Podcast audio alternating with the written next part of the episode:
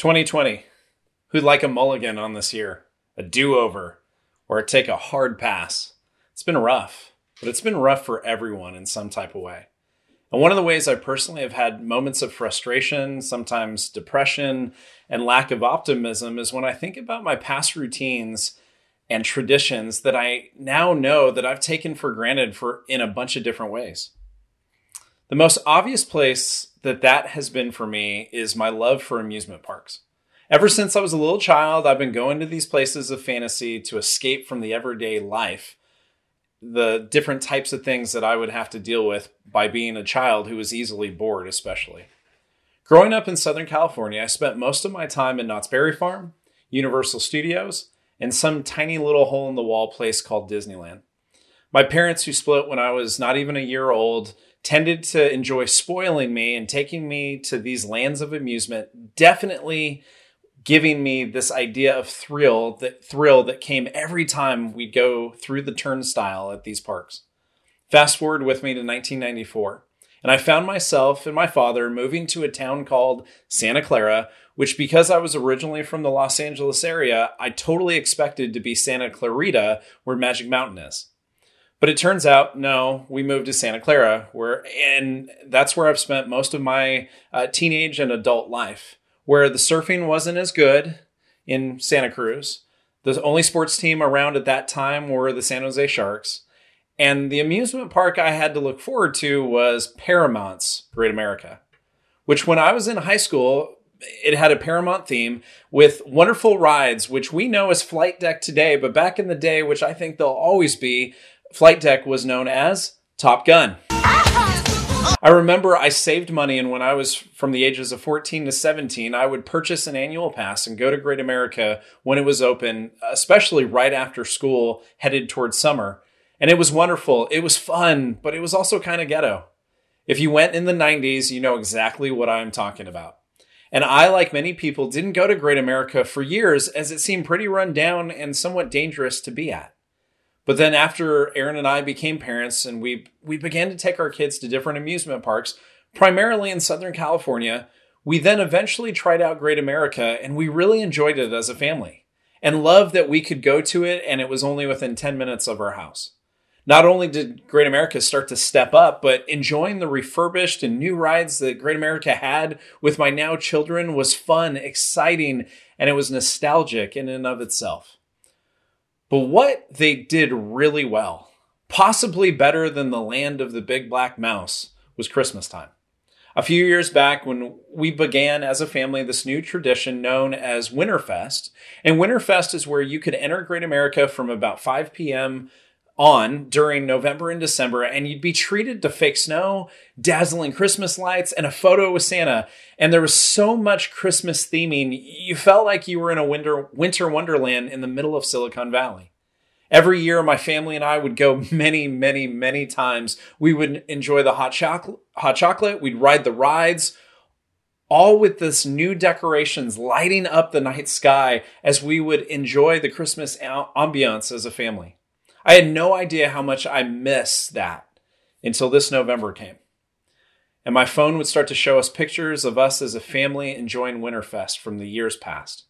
Now, all of that was great, but the best part, at least for me, the tradition that we had to do every Christmas season at least once was watch the Snoopy Christmas Ice Show, where multiple Peanuts characters, including Charlie Brown, Snoopy, Lucy, and Linus, would ice skate while telling the Charlie Brown Christmas story and having musical numbers in between with amazing ice skaters as well. I'm usually the first to tease when Christians get so excited about trivial things like, Tim, listen, I was at Starbucks and you won't believe it. But right there, while I was sitting in Starbucks, they were playing a song by Switchfoot. Can you believe it? Uh, for those of you who have no idea who Switchfoot is, Switchfoot was a band that was uh, was Christian that trans uh, transitioned into uh, secular music around I don't know, like 20 years ago. Can you believe that Starbucks is becoming Christian? Sometimes my friends would tell me. Slow down, Billy Graham. That's not how it works. Anything without a soul can't be Christian. Only thing that can be Christian is one who is redeemed by Christ and has inherited salvation. So I'm yet to meet a Christian dog or a Christian cat or a Christian restaurant or anything like that. But my point is that we get so excited because we're rooting for Jesus stuff to infiltrate this evil secular world. But my favorite part of Winterfest is that in the Snoopy Ice Show, Linus, when describing what Christmas is all about to Charlie Brown, who thinks that everyone believes that Christmas is just about presents and materialism, he says it this way. And there were in the same country shepherds, abiding in the field, keeping watch over their flock by night. And lo, the angel of the Lord came upon them. And the glory of the Lord shone round about them. And they were sore afraid. And the angel said unto them, Fear not. For behold, I bring you tidings of great joy, which shall be to all people. For unto you is born this day in the city of David a Savior, which is Christ the Lord. And this shall be a sign unto you. You shall find the babe wrapped in swaddling clothes, lying in a manger. And suddenly there was with the angel a multitude of the heavenly host praising God, and saying, Glory to God in the highest, and on earth peace, goodwill toward men.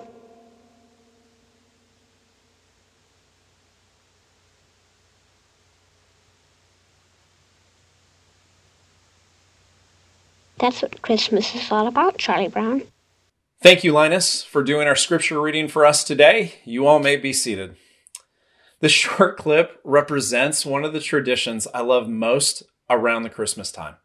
The gospel being presented even at a theme park is nowhere near the place you'd expect the real reason for Christmas to be presented. This conjures up nostalgia for me. It conjures up worship and praise I have for my God. And I am reminded so clearly that Christmas is not about presents and tinsel and snow, but it's about God's presence, His salvation, and grace.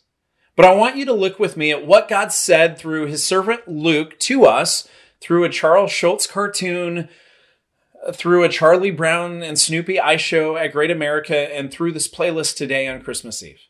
Here's what he says in Luke chapter 2, verse 8. And there were shepherds living out in the fields nearby, keeping watch over the flocks at night. Speaking of a silent night, these shepherds were taking care of their sheep, minding their own business, and within their current context, they were about to witness, they were about to be witnesses to one of the most important moments in all of history. Verse 9. An angel of the Lord appeared to them, and the glory of the Lord shone around them, and they were terrified. This scene could be one that would scare any and all of us. Silent night, minding our own business, and here is the glory shown of the Lord everywhere. What did this look like? I have no idea. But if we take Luke's words literally, it was a very overwhelming and scary sight to have all of this happening around them. Verse 10 But the angel said to them, Do not be afraid. I bring you good news that will cause great joy for all the people. So these shepherds who were minding their own business now were being spoken to by this celestial being, one that at least in my mind would also terrify. But the angel then says, do not be afraid. That's easier said than done.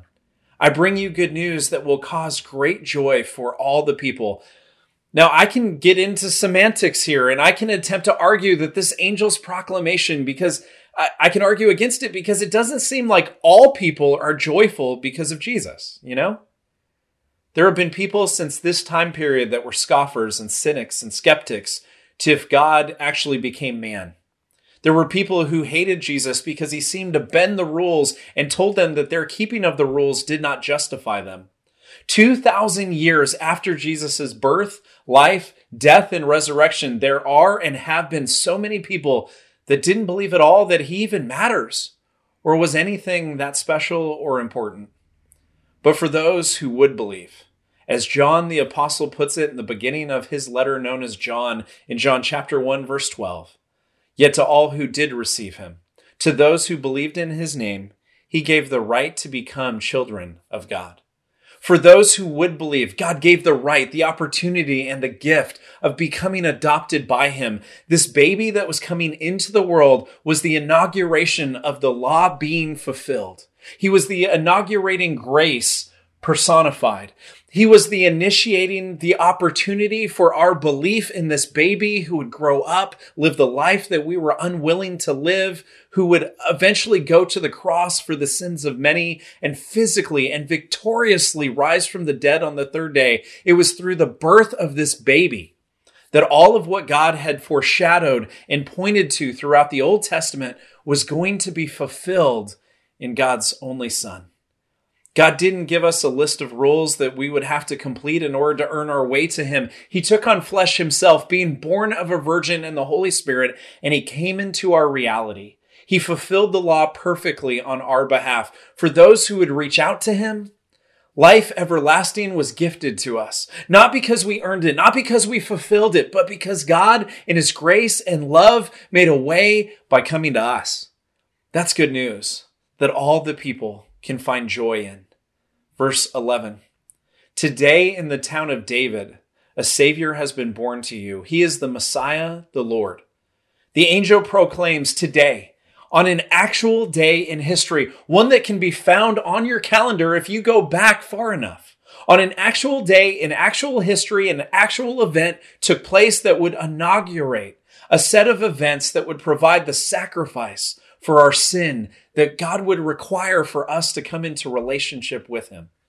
Today in the town of David, not only was this a day in history, but this is a town that still exists today, not in a galaxy far, far away, not in Narnia, not in some special made up in the mind of a creative author, but in an actual town that's roughly 8,000 miles from where we are today. You can go there. You can walk around the ground in the airspace where this story that we're reading took place in the town of David. In the city of Bethlehem, as we read earlier in the chapter, is a Messiah that has been born to us. Born to us, for us, and for God's glory. This Messiah has come into the world that he has created and to do what we could not accomplish on our own. Verse 12 This will be a sign to you you will find a baby wrapped in cloths and lying in a manger. And if you have ever sinned, you will need what he is a savior. You will need this baby who would grow up. You will need this helpless child that will be lying in a manger, wrapped in cloth. You and I are more helpless than we could ever imagine spiritually. And our helplessness will be helped in the person and work of what we see as a helpless baby. The gospel according to Matthew puts it this way.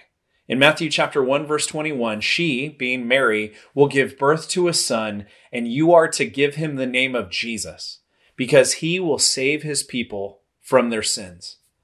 It was once said by a, a pastor, if our greatest need had been information, God would have sent us an educator. If our greatest need had been technology, God would have sent us a scientist. If our greatest need had been money, God would have sent us an economist. If our greatest need had been pleasure, God would have sent us an entertainer.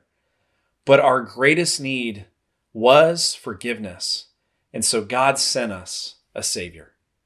Jesus came not to make us better not to be only an example, not to bring us just teachings to live by, but from his birth and even before that, it was known that he would come to save his people from their sins. Not that we wouldn't sin anymore, but that we that our sin would not be counted against us because of Jesus' Jesus Christ's sacrifice and resurrection. Paul the apostle writes to the church in Rome and puts it this way. In Romans chapter 4 verse 23, the words it was credited to him were written not for him alone, but also for us, to whom God will credit righteousness, for us who believe in him who raised Jesus our Lord from the dead. He was delivered over to death for our sins and was raised to life for our justification. For most in this time period of Jesus' birth, and unfortunately for many today as well, we believe that only good people go to heaven.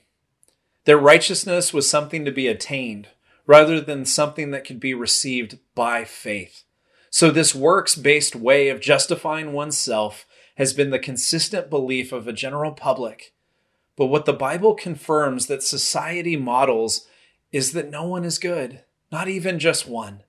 As Paul quotes the psalmist David earlier in Romans 3 In Romans 3, verse 10, it says, As it is written, there is no one righteous, not even one. There is no one who understands. There is no one who seeks God. All have turned away. They have together become worthless. There is no one who does good, not even one. Now, I don't want to make Christmas about how bad we all are, but I do want to accentuate how great Jesus is.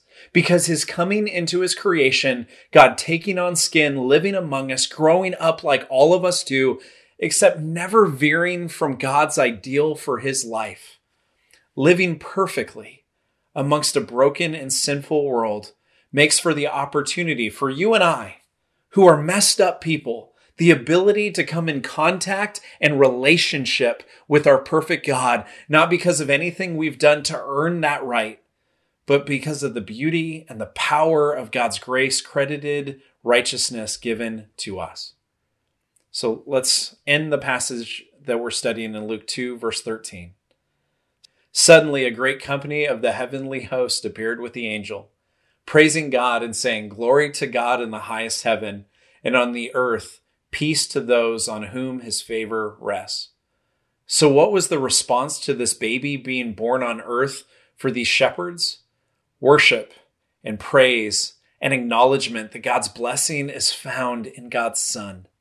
So, the reason for the season is not at all what we tend to focus on, but my hope and my prayer for us this evening is that either we would turn to Christ for our right standing before God and stop attempting to be a good person in order to justify ourselves, but to receive the grace and love offered in Jesus.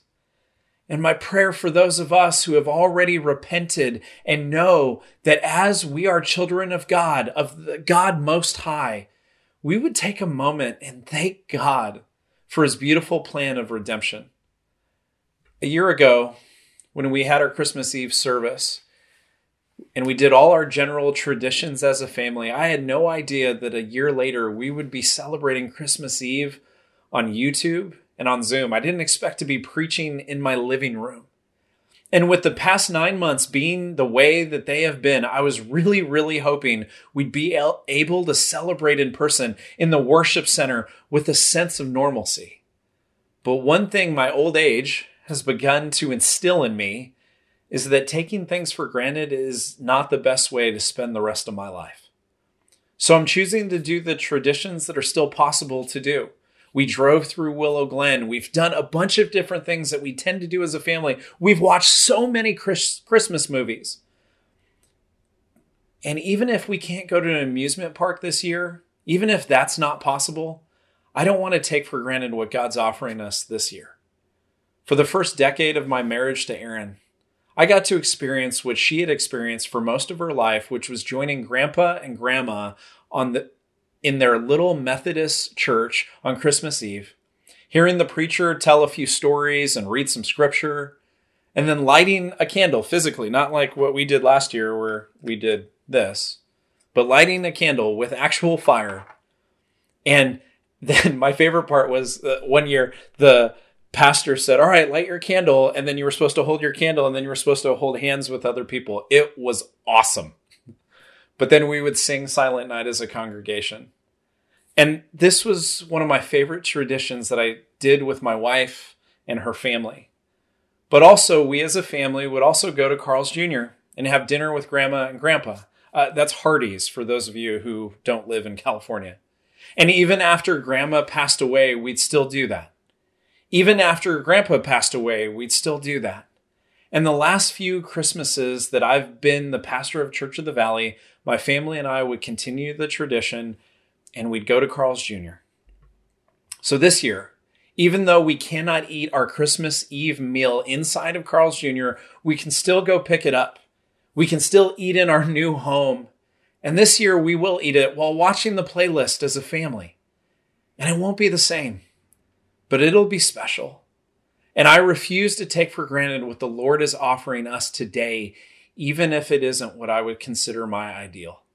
So, Church of the Valley, friends, family, I want to encourage you to take stock of the past year, the ups and the downs, and to assess where God has and is growing you, and to give thanks to the King who calls you his son or daughter because of his grace and mercy personified in Jesus Christ. May you get to have glimpses of normalcy this Christmas holiday. May you not take for granted the day that the Lord has made. And may Jesus, the baby who grew up to be the King of Kings, who offers sacrifice for your sins, be praised and worshiped today, tomorrow, every day as the Lord of your life. Let's pray together. Father, it's not the same. It's not the same to not be together. It's not the same to not be able to hug one another. But Lord, I don't want you to not get the praise that you're due. And so, Father, thank you that as a community, even if we're watching it on a YouTube playlist, we, you still get the praise that you're due through the singing of your people, through the offerings that we give, through the way that we want to live our life obedient to you because you are master and Lord over our lives. So, Father, thank you for what this season represents. Thank you that we get to celebrate King Jesus King. Thank you that this baby grew up. Thank you that he lived the life that we couldn't. Thank you that he died the death that we should have died. And thank you that he victoriously rose from the dead so that we could have life everlasting offered to us. May this season bring you praise through your people. And may your people at Church of the Valley be blessed by the fact that you are alive and you are good. We love you, Lord. In Jesus' name, amen.